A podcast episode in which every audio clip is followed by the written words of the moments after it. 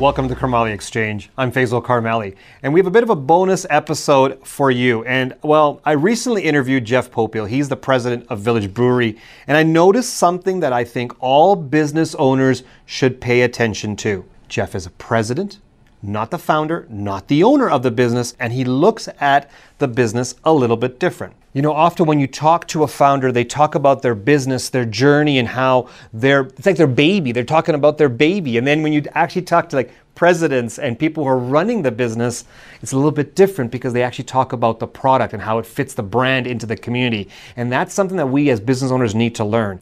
Now let's break it down in the 5 P's of a successful business. First of all, we have passion. And Jeff definitely has passion about this business. Number 2, process. He knows his processes like the back of his hand. He understands people, which is the 3rd P, people in the business and in the community as his customer base. That's important. Number 4, he understands how to get paid. But what I want to focus on is the final P, which is product. And well, Jeff knows his products. So we've taken a clip, we've kind of isolated, pulled it out just for you. Listen to how Jeff transitions from my question to discussing consumer needs to getting to the ability to sell Village as a brand. Have a listen. Walk me through the vision over the next 10 years for this business now. There's a little bit of a transitionary period we're doing here. So, we are responding to new consumer needs that I think have been clearly established. One of them is our mainstream brand. So we've just recently rebranded our mainstream, our iconic labels. They used to have our family members on there. We were so proud of our beer, we put our family members on it. So Jim Button's mom was on Blonde, and we built around this concept of community. Well, today our definition of community has changed. Every one of our beers has an ethos, and it's our way of using our labels to reflect back to the community. This is the greatness of who we are, and we feel good about that. We launched an Explorer line. An Explorer line is a line of beers that are real novel, niche styles. It's really where our brewers get to play with some interesting ingredients, new styles, new processes.